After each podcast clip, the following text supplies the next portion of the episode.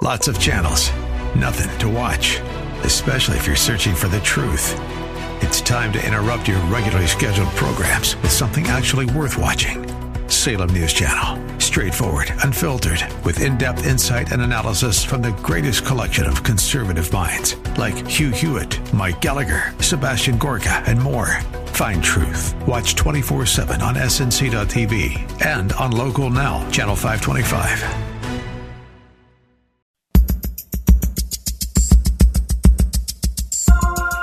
Live from Northern California, it's Lifeline with Craig Roberts. He's the host of Northern California's longest running conservative talk show. He's a man with a message, a conservative with compassion. He's Lifeline's own Craig Roberts. Well, thank you kindly and a good afternoon. Welcome. Good to have you with us here on this Tuesday. March the 16th. We're, uh, we're the Ides of March plus one. good to have you with us today. Got lots to talk about on today's program, and a good percentage of it, I'm afraid, will probably. If you if you struggle with high blood pressure, Today is a show that you're going to need plenty of, uh, what do they take for that? Lipitor, I guess? Whatever it is. You'll need plenty of your anti high blood pressure medication as we fold into today's program because there's much going on at both the federal and state levels that will indeed it not only increase your blood pressure but get that just that sensation of frustration over the kinds of people that get elected to office and the kinds of shenanigans that they're up to. We'll talk about everything from a proposal to increase taxes. I mean, now that we've given away all the free money, somebody's got to pay for it, right? So we'll we'll talk about that later on tonight. Susan Shelley with the Howard Jarvis Tax Association will join us.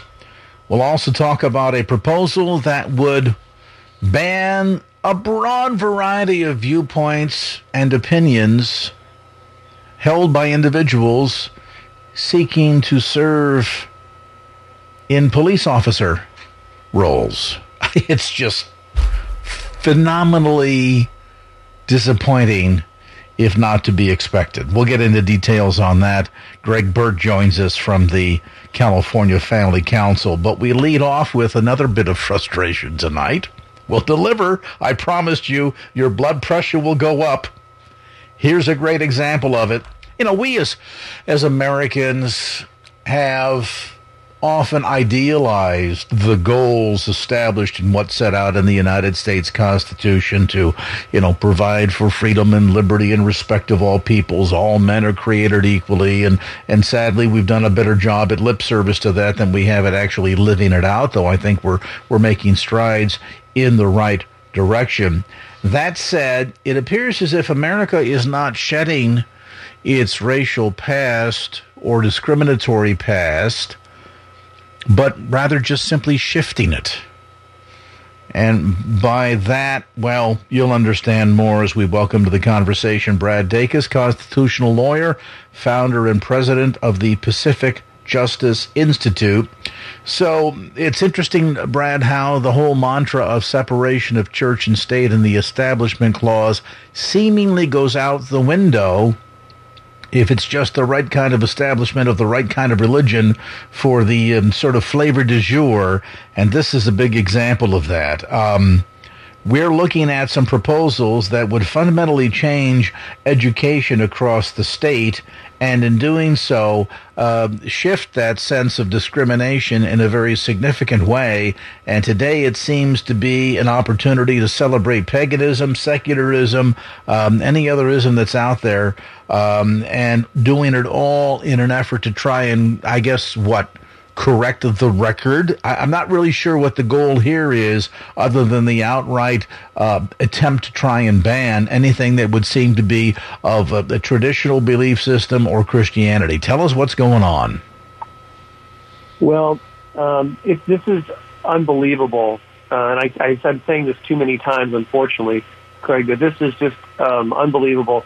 Uh, this curriculum, and if it's if it's finally approved, and I think it's going to be, um, would apply to all the way down to kindergarten level. And uh, what it's about is to um, to several things. First off, they're going to have the kids are going to engage in chants uh, as a part of ethnic studies. They're going to engage in chants uh, where they're calling upon the Aztec gods and the one god in particular, and asking them to give them power to be warriors for social justice. So they're praying and chanting to the Aztec gods. Um, a religion, by the way, which sacrificed babies continually. Um, not unborn, but born babies, sacrificed. Uh, very barbaric, even, um, you know, culture. And, uh, and the, the, the murder stopped. Uh, but anyway, but, but that's, that's the God, that's the religion they want to indoctrinate children to. They, um, they engage in, you know, Aztec traditionally worship this god through their practices as human sacrifice and cannibalism. Um, they're trying to, uh, Craig, they're trying to uh, make this sort of a, a, um, a well, to, to quote them, the, the co, co-director for this curriculum, uh, the purpose is to engineer a, quote, counter genocide, end quote, against whites. That is what they want to do. So it's racially divisive. It's anti-Christian. Um, it's filled with hate, vitriol. Uh, it's very, very destructive. And any parent, I think, at this point, who have not pulled their ch- children yet from public schools, will definitely need to do so if this is enacted. You know, uh, you began the conversation by saying this this is shocking and unbelievable in so many words, and and and, and there's no doubt about that. I mean, it's one thing to say, you know, the the agenda in terms of of um, trying to lay out clearly some of the history, and there's glorious moments and not so glorious moments within uh, the American experience, the American experiment. I, I'm okay if people want to set the record straight, but but this is outright an agenda to try and completely discount any of the value of the contributions of European Americans to the history of our country, and in doing so, elevate what, as we suggest here, is uh, uh, paganism or or, or uh, theism that that uh, that certainly flies right directly in the face of the Establishment Clause and uh, you know the, the notion of teaching kids to engage in, in, in chants to deities of the aztec variety um, asking for the students to receive power to be warriors for social justice and then instruct them on how to engage in chants. I, I mean I, if this was being proposed at a christian level and people were absolutely coming apart at the seams over the proposal, you would say, well, you know, they kind of have a point here. But in this case, that right. clearly is not the issue, that they would rather just simply uh, uh, uh, attempt to try and, and, and manipulate history and uh, you know, damn the torpedoes so long as it isn't uh, uh, Christianity that's being promoted. we're okay with every other sort of religion. I, I don't understand where it, the reasoning is taking place here. Yeah, it, it's a sort of a uh, it's a revenge of the of the of the gods, if you will. Uh, this this uh, the group those who put this together um, have a very radical uh, racist perspective. Uh, they have a, a filled with racial hatred, um, and uh, one of the ways of attacking European Americans, if you will, um, is to attack Christianity, and uh, and they want to they want to basically tear down Christianity elevate gods of other religions because to them it's just about it's about a culture. It's not really about there being any gods at all. They really they really don't believe in God. This is just a I think this is their way of trying to elevate culturally so that people will look at these other gods on the same level as they do the Christian God. Mind you, we're talking about public schools all the way down to the kindergarten level, um, and this is you know extremely extremely dangerous. Uh, you know, when we're looking at what's going to happen to our kids, Craig, it's, I, I, I if, if this is implemented, I think it will be. Uh, of course, we at Pacific Justice will be looking um, logistically at, at challenging it, uh, but uh, parents they've got to get their kids out of out of government schools at this point, uh, especially here in the state of California. If, if it wasn't for the radical LGBTQ sex agenda and, and curriculum, this direct broadside on any little child that believes in Jesus. Um, this is just outrageous, and um, and people need to pull their kids out of out of government schools. I would like to believe that the Establishment Clause of the First Amendment will prevent this from ever seeing the light of day. But in a state like California, is there a higher risk here than we might see traditionally? Yeah, there is a higher risk, and even if they were able to to knock out the the chants, the religious chants to the Aztec gods, the, the basic the curriculum of rewriting history to give a, a negative, adverse, uh, you know, uh, guilt to to kids and people of the Christian faith and that heritage uh, is very real. And uh, I don't think I don't think it's all going to be halted. I think it's going to a lot of this is going to con- continue on, and um, it's just going to be extremely, extremely destructive um, for this, you know, millions of children in California. This is, Craig. This is this is very very serious, and and um, I'm just encouraging people um, to get, to save their children uh, as quickly as possible. And that may sound radical, but um, if people get educated on this, they'll, it'll become very apparent what what's coming down, and it's mandated. And will be it will be mandated in all public schools in California, all the way down to the kindergarten level very, very dangerous, very destructive.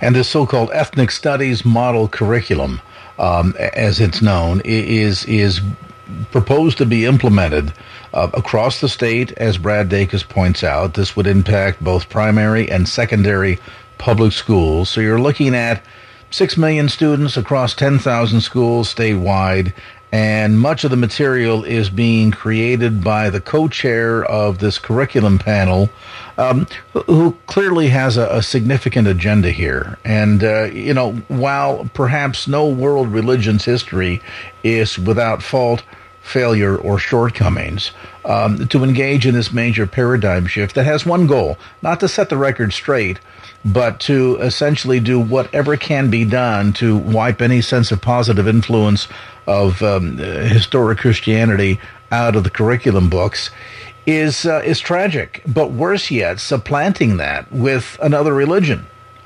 and to do so, uh, flying in the face of even the respect for the very Constitution that they claim they're so concerned about, is is really uh, a cause for significant concern as Brad Dacus points out. And let me ask you, Counselor, before we let you go, um, this is going to be ultimately decided by what? The State Board of Education? Where is an opportunity for parents to have their voice be heard before this becomes uh, actually officially part of the California state curriculum? Yeah, uh, it's exactly that. It's the uh, the State Board of Education, um, but it's it's um, you know people should be, be vocal against it they should contact their state legislators, uh, complain against it about it. But um, they also need to be looking at alternative education because uh, this is very dark, and I'm I'm not optimistic because of how many um, legislators we have that are totally given in to an anti-Christian worldview. Um, I'm I'm very concerned that it, it, it's going to be adopted. So people should be outspoken. They should let their legislator know. They should the California Department of Education. They should let their voice be heard. But this is um, it, it, it, it's it's looking it's really looking bad um, right now. So. Um, you know, I, All right. I'm almost, lost, I'm almost lost for words. Craig. I'm just... I was I, I seldom, if ever, do I find you stumbling, but I think I, we, we we share an equal sense and frustration over this, and uh, it, it, ought to be an important warning for all parents uh, really and truly. So uh, get educated. More details on this, and uh, we'll continue to follow the story. Details at pacificjustice.org. That's pacificjustice.org. 518 from KFAX.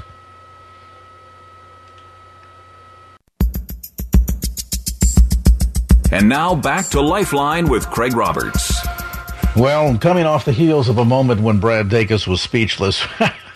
We're about to continue our uh, hit parade here of frustrating things coming to the state of California. Uh, as next we pivot to uh, another disappointing and frightening topic. Now we know there's been much said pertaining to the events that occurred at the Capitol on January the 6th. And there have been plenty of allegations made in terms of were Capitol police officers somehow involved? Did they look the other way? Did they help facilitate all of that? And at, at some levels, perhaps there are legitimate questions that need to be answered. But we have a process in this country we have a due process. We have the rule of law. We investigate. There is a presentation of evidence before a court of law, and then, based on the facts, a determination is made. But seemingly in this scenario and many others, the rush to judgment, there's a rumor, so let's go ahead and uh, grab the biggest sledgehammer we can find because we think we found a ant running around on the dinner table and were content apparently to not only destroy the table but even the floor and the house foundation along with it. Let's get some details now about what's being proposed in a new bill called Assembly Bill 655. Why it is so incredibly broad and why it seems to really have a significant agenda at foot. Greg Burt joins us, Director of Capitol Engagement for California Family Council. Greg, always an education to have you join us. I, I, I read this story pertaining to AB 655, and I thought, boy, talk about reactionary. But it's not just reactionary, but, but clearly there's an agenda. So, kind of break it down, if you would, for listeners as to exactly what this proposal is and why it is so potentially dangerous. Hey, well, thank you for having me. Uh, yeah, th- this, uh, when I first saw the language of this bill, I was like, they can't really be doing what I think they're doing. And so I sent it off to uh, some attorneys I know with Pacific Justice Institute, right? And I had them look into it and says, "This as bad as I think it is," and they came back and said it's worse.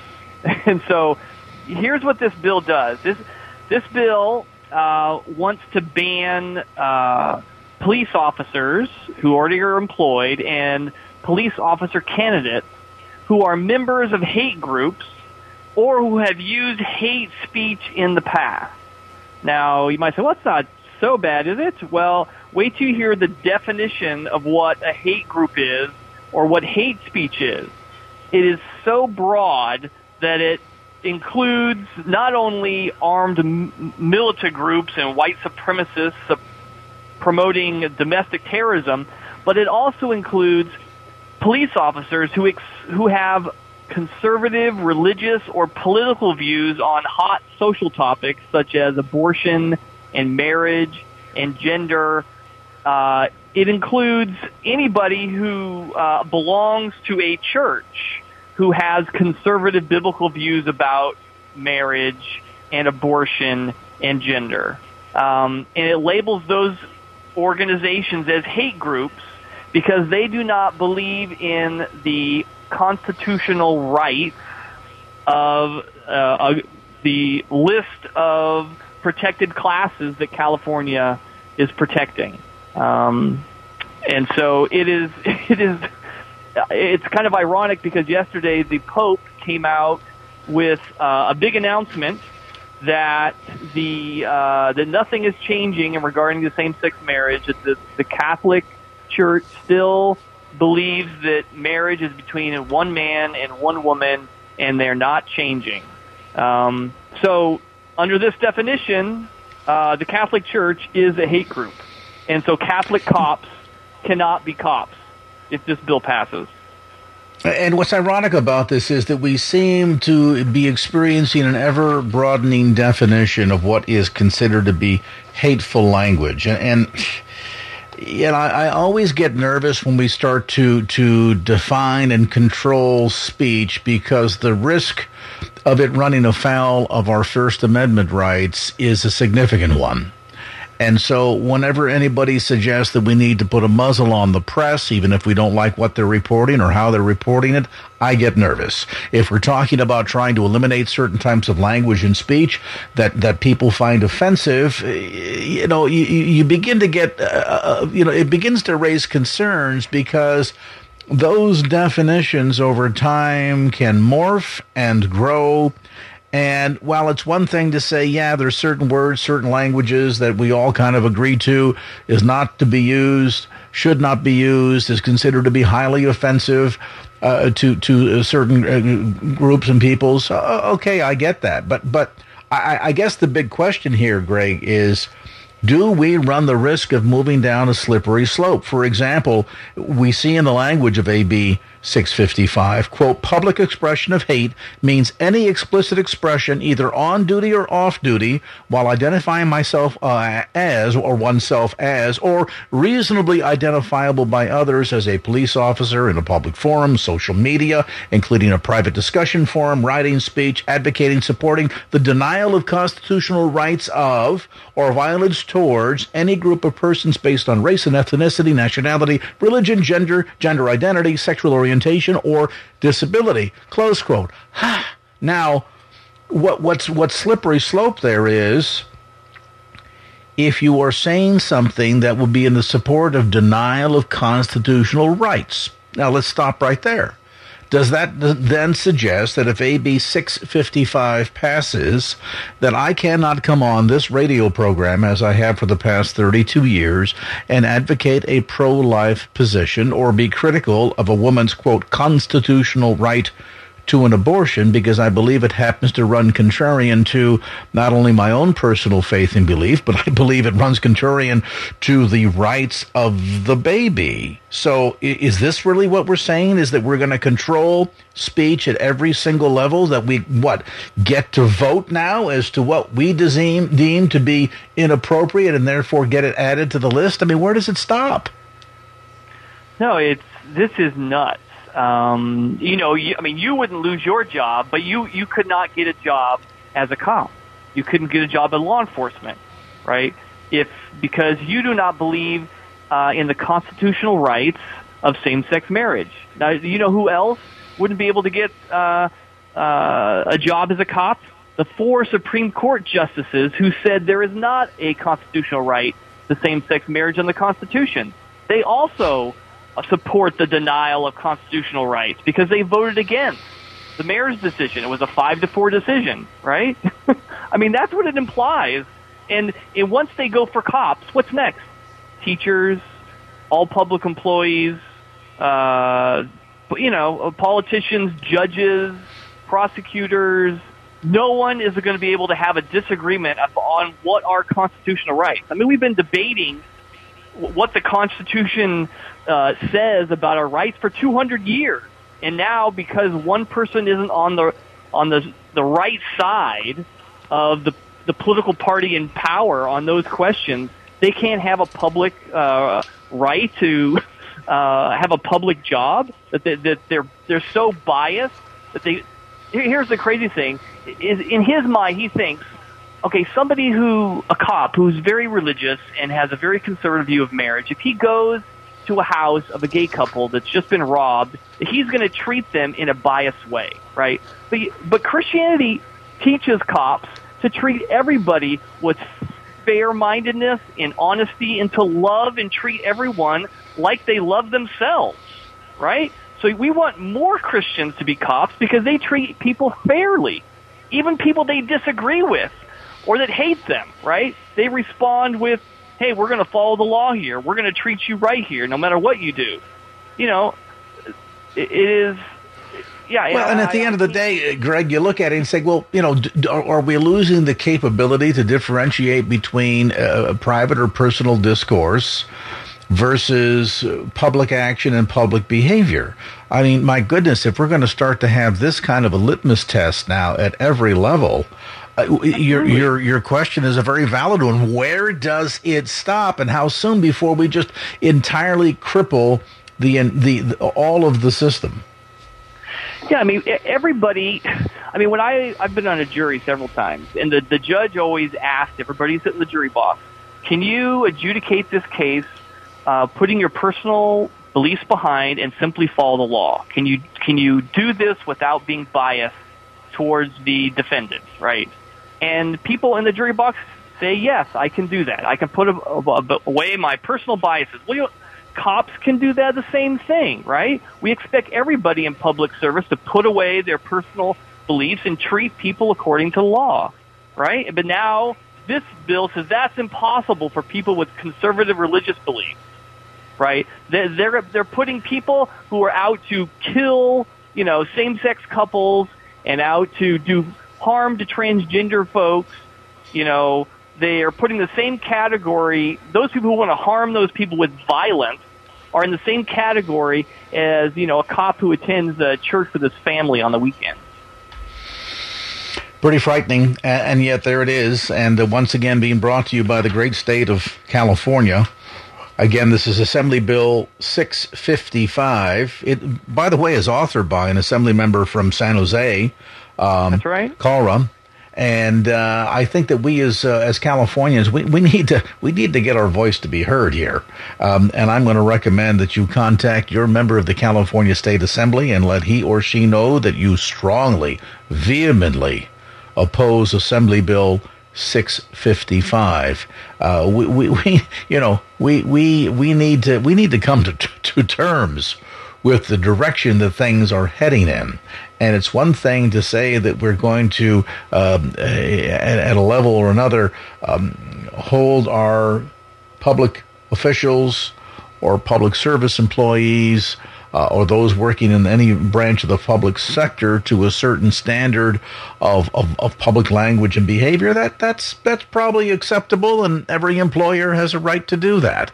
But now, when we start expanding definitions uh, and, doing so, which what appears to be a pretty clear agenda here uh, to to effectively block um, from participation in uh, policing in the state of California uh, any individual that holds a conservative viewpoint or a viewpoint that will be considered to be contrarian to the the agenda du jour, uh, it's that's dangerous. That really is dangerous, and we're we're we're looking at our our very constitutional rights being put at risk here and with the desire of codifying it into California law. So get educated on AB 655. Reach out to your member of the California State Assembly and urge he or she to please vote against this piece of dangerous dangerous nonsense. More information available on the web, by the way, at californiafamily.org. That's californiafamily.org. And our thanks to Greg Burt, Director of Capitol Engagement for the California Family Council, for that update. Boy, told you. We're on a roll today. More to come as we look at proposals on the heels of giving away all the free money. Not so fun when you start talking about Who's going to pay for it? We'll talk about proposals to increase taxes across the board as Lifeline continues. And now back to Lifeline with Craig Roberts. All right, welcome back to the conversation. I want to pivot to another topic here. We've been looking at, of course, many of the efforts across two administrations now to try and address some of the pain related to COVID 19. And we know that across the board, businesses are suffering, um, particularly small businesses. Um, this is not a good time if you run a cottage type uh, storefront business in a downtown area or even a restaurant. It's just a difficult, difficult time. In effort to try to address this, there of course has been stimulus package and money that's been invested in, in forms of, of, of, payments even directly to uh, individual citizens under a certain income amount. But once you've given away 600 here, 1200 there, 1400 over there, and it's always fun to do that. Um, and seemingly, at least by the way it's done in our country, uh, quite easy to do that. All of that is fun until the pain of the bill arrives. Therein lies the challenge. And sadly, America has been kicking the proverbial can down the road when it comes to our federal debt for many decades now, over multiple presidencies going all the way back to the days of Ronald Reagan. I remember in the 1980s, we hit $4 trillion, and I thought, this this is you know the wheels are coming off. This is this is a bridge too far, and now here we sit and don't we wish we only owed four or eight or even 16 trillion? Way above that. So, we've spent like a drunk sailor on leave. Now we're trying to figure out how to pay for it all. And one of the proposals is going to attempt to reverse the um, 2017 reduction in corporate income taxes. Let's talk about the potential fallout and domino effect of that. Susan Shelley joins us, Vice President of Communications with the Harvard Harvard Howard Jarvis Tax Association. I had Howard on the show several times years ago. Shelley, I should be able to pronounce his first name properly. Welcome. Thanks so much for being with us today. Thank you, Craig. It's a pleasure to be with you. Uh, this, I, I should say, is not unexpected. Certainly, Biden ran on a campaign promising that there would be tax increases, and now the administration is fixing to figure out how to deliver on that promise. But I have to wonder, first and foremost, yes, we acknowledge, as I mentioned a moment ago, how deeply in debt this country is. But given where things stand in the world, with the impact of COVID, another wave seemingly beginning to hit in parts of Europe, and we're so far away from digging out in our own country, is this really practically the time to be discussing tax increases when so much of the economy, save maybe Wall Street, is on life support? Oh, you're so right. It's the worst possible time to discuss tax increases. And some of the proposals that are kicking around will hit the very small businesses and it's so crushed that the government is trying to bail them out. And here come tax increases on those same businesses. For instance, paring back the tax the tax treatment for so-called pass-through businesses like limited liability companies or partnerships, those are small businesses. And raising the corporate tax they want to raise it to 28% from where it is now, which is 21%, which is just another way of killing jobs, driving companies out of the United States, and certainly driving them out of California because the state taxes here are so high that if you want to stay in the United States and the United States raises federal taxes, those state taxes become even tougher for small businesses. You know, over the last several years, we've heard what I deem to be some some pretty big uh, exaggerations of truth. Uh, we've been told things like, "Well, we're going to increase um, tariffs on foreign countries." failing to recognize at the end of the day they make adjustments in the the prices that go to the end user or the the uh, the final consumer and so those tax increases vis-a-vis um, uh, duty and and import taxes uh, get passed on to to individuals. Likewise, as we are increasing taxes for corporations, if they've set certain performance goals to satisfy their stockholders, aren't they essentially just going to pass on the cost of any tax increases to the end consumer and failing that look at options as to what they can do where they can go how they can sort of redeploy aspects of their business in order to reduce their tax exposure up to and including what we've seen done quite handily over the last uh, probably three decades now and that is moving as much po- as possible offshore and overseas well, you're certainly right about that. It's the end consumer that pays all the price increases that come from tax increases. The businesses don't actually pass, they don't actually pay the taxes. They pass the cost of operating through in their products and services. And where it really hurts is in jobs because when a business can't grow, when a business can't operate successfully and profitably, it can't hire people. And the next thing that happens is they have to lay people off. And that's how you wind up in a situation where people can't pay their bills. And then you have a situation where the government wants to come in and bail out everybody who can't pay their bills and then raise taxes, which is a really, it's a sophisticated plan to circle the drain. It, it can't work. In order for people to prosper, businesses have to be free to operate, people have to be free to work, and everybody has to be free to keep the fruits of their own efforts and not pay it all to the government.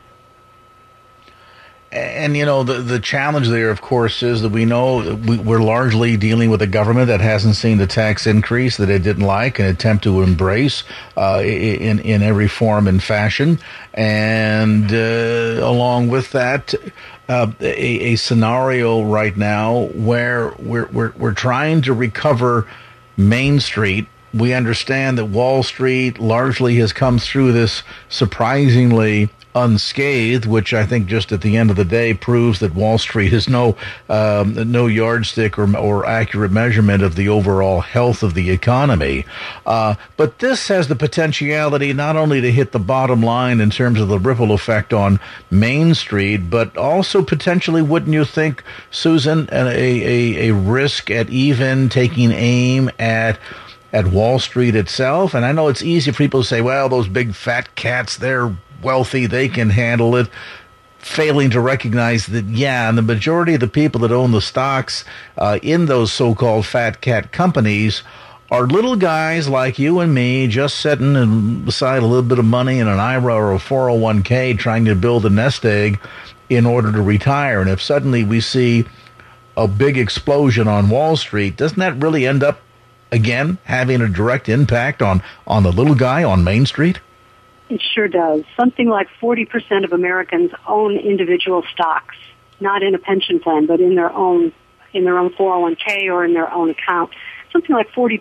And certainly every one of those people is hurt if the stock market crashes. And all the pension funds, some of which are paid for by taxpayers, like public employee pension funds, if the stock market doesn't do well, those funds need more money from taxpayers in order to pay those pension benefits. So there's no free lunch here. If the stock market declines, taxpayers are hurt, consumers are hurt, everybody's hurt, job creation is hurt. So it's important to have a healthy economy, to have the government out of the way so businesses can operate successfully. It's really very simple. If you shut down businesses, the revenue to the government declines also. We just saw that in the COVID lockdowns. They, they stopped businesses from operating and revenue declined. Sales tax revenue, income tax revenue, gas tax revenue, it all declined because people were home and they couldn't work. And then it works in the opposite direction too. If you let businesses grow and there's more hiring and there's more economic activity, revenue to the government goes up and you can pay for the safety net. So that's really the solution. It's not to punish businesses with higher taxes, it's to allow people to work and that will produce the revenue that we need. Let's take a time out. I want to dig a little bit deeper. Susan Shelley is with us today, Vice President of Communications with the Howard Jarvis Tax Association. We're talking about proposal, and it's it's a broad one. It includes raising the corporate income tax rate from 28, oh, from, sorry, from 21 to 28 percent, doubling the global intangible low taxed income rate to 21 percent from the current 10.5, lifting the TOPS tax rate to 39.6 from 37. That for individuals earning over $400,000 a year. You say, well, not me, but yeah, maybe your boss. And maybe now as we begin to see these taxes being increased in multiple arenas, some are saying, hey, at the end of the day, we will, if we have to, we'll, we'll cut our margins in order to protect our bottom line. And in doing so, simply say, time to, uh, uh, taxes go up, time to cut expenses. And guess what the largest expenses of any business practically anywhere human resources, employees. So, you want more money out of them? You get the more money, and you'll have more people winding up on unemployment. Let's take a time out. We'll come back with more as Lifeline continues. And now back to Lifeline with Craig Roberts. Susan Shelley with the Howard Jarvis Tax Association is with us. We are talking about proposals floating around in Washington, D.C. in relationship to increasing the federal tor- corporate tax rate. Um, and, and in doing so, the, the potential snowball effect, the domino effect that this may indeed have on not only a very fragile economy, but but an economy that, that is nowhere near in the recovering stages. I mean, if you look at what's happening, Susan, in terms of the impact on commercial real estate, uh, everything from strip malls to giant malls to storefront uh, type businesses, all really felt uh, dealt a significant blow as a result of COVID nineteen. And I think we need to be mindful. You know, we, we think of the big corporations as primary employers in our country, but the reality is it's really the mom and pop shop that does the bulk of the heavy lifting when it comes to providing jobs for average American families. This is the sector that has been hit the hardest. And when we start to talk about increasing corporate taxes, be mindful that those corporations are not limited to just the uh, the Amazons of the world. Even smaller corporations that employ thousand or less individuals will be impacted by this. And it just seems to me that right now, this is probably the last time uh, that we need to be uh, engaging in discussions about increasing taxes when we see such a degree of fragility in the economy. What do you think are the chances of something like this even seeing the light of day, realistically speaking? Not have a chance, but they are talking about using one of these budget reconciliation workarounds so that they don't need 60 votes in the Senate and they can pass it with a tie and the vice president's tie-breaking vote and shove it through by the narrowest of margins on pure party line vote. And that's a real risk. And they're also talking about some things that would just make life more difficult generally. They're talking about more IRS audits and how much more money they would raise if only the IRS would hound Americans over their tax returns. Well, that doesn't sound like a, a really great plan for the American people who've just been through a miserable one year of, of COVID lockdowns. And the Senate Finance Chairman, Ron Wyden, is talking about a wealth tax where unrealized capital gains would be taxed. So if someone holds stocks or bonds and they've appreciated in value or real estate, that's an asset and they would select people to be taxed on the appreciating value of the asset, which is a little bit like the situation in California before Prop 13 when Howard Jarvis came in and said, you can't do this to people. They can't pay these tax bills on houses that they're not selling just because on paper they're worth more. Well, they want to do that now for investors and make people pay taxes on unrealized gains. This is really very destructive. And I understand that in addition to all these proposals, there's also one that would consider revamping the current exclusion levels as it relates to inheritance taxes. Yes, which I think yes, right now is something capped at like $11.5 million. Uh, and, and it's bad enough. Uh, you mentioned um, Prop 13 here in California. It's bad enough that in, Jan- in February of this year, a significant change to the way taxes are calculated when it comes to inheritance of property passed not from an individual to just anybody willy nilly, but passed directly to the next level descendants, meaning sons and daughters. Uh, yeah. and, and they've managed to, um, to, to reshape all of that. And you've got to believe um, in a year or two, as more and more people get impacted by this, they'll they'll really recognize just how dangerous that proposition was, and there's so much more potentially on the table here. Susan, ultimately, what do individuals need to be keeping an eye out for, and how can we be involved beyond, you know, obviously getting educated? How can we be involved to try and stem the tide of so much of this? Well, on the proposal that you just mentioned on Proposition 19 and the huge inheritance tax that was hidden in it, where it raises property taxes when property is passed from parents to children, we're going to try very hard to reverse that tax increase. So I hope your listeners will call their state representatives, look them up, find your rep.legislature.ca.gov, Look them up in the phone book if you don't remember that. Call them and say, restore the parent-child tax break for property. Restore what was there before. Because that was Proposition 58. It passed unanimously in the legislature in 1986 and with 75% of voter approval. And that was the exclusion of reassessment when property is transferred from parents to children. So the tax bill would stay the same. Well, that is gone.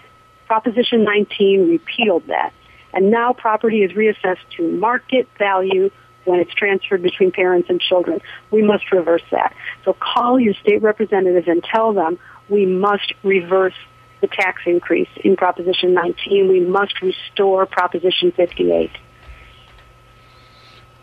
And in addition to those steps, um, tell us a bit about, for folks that are not familiar with the great work that Howard did for so many years, uh, give us a quick glimpse into the current work of the Howard, Howard Jarvis Tax Association.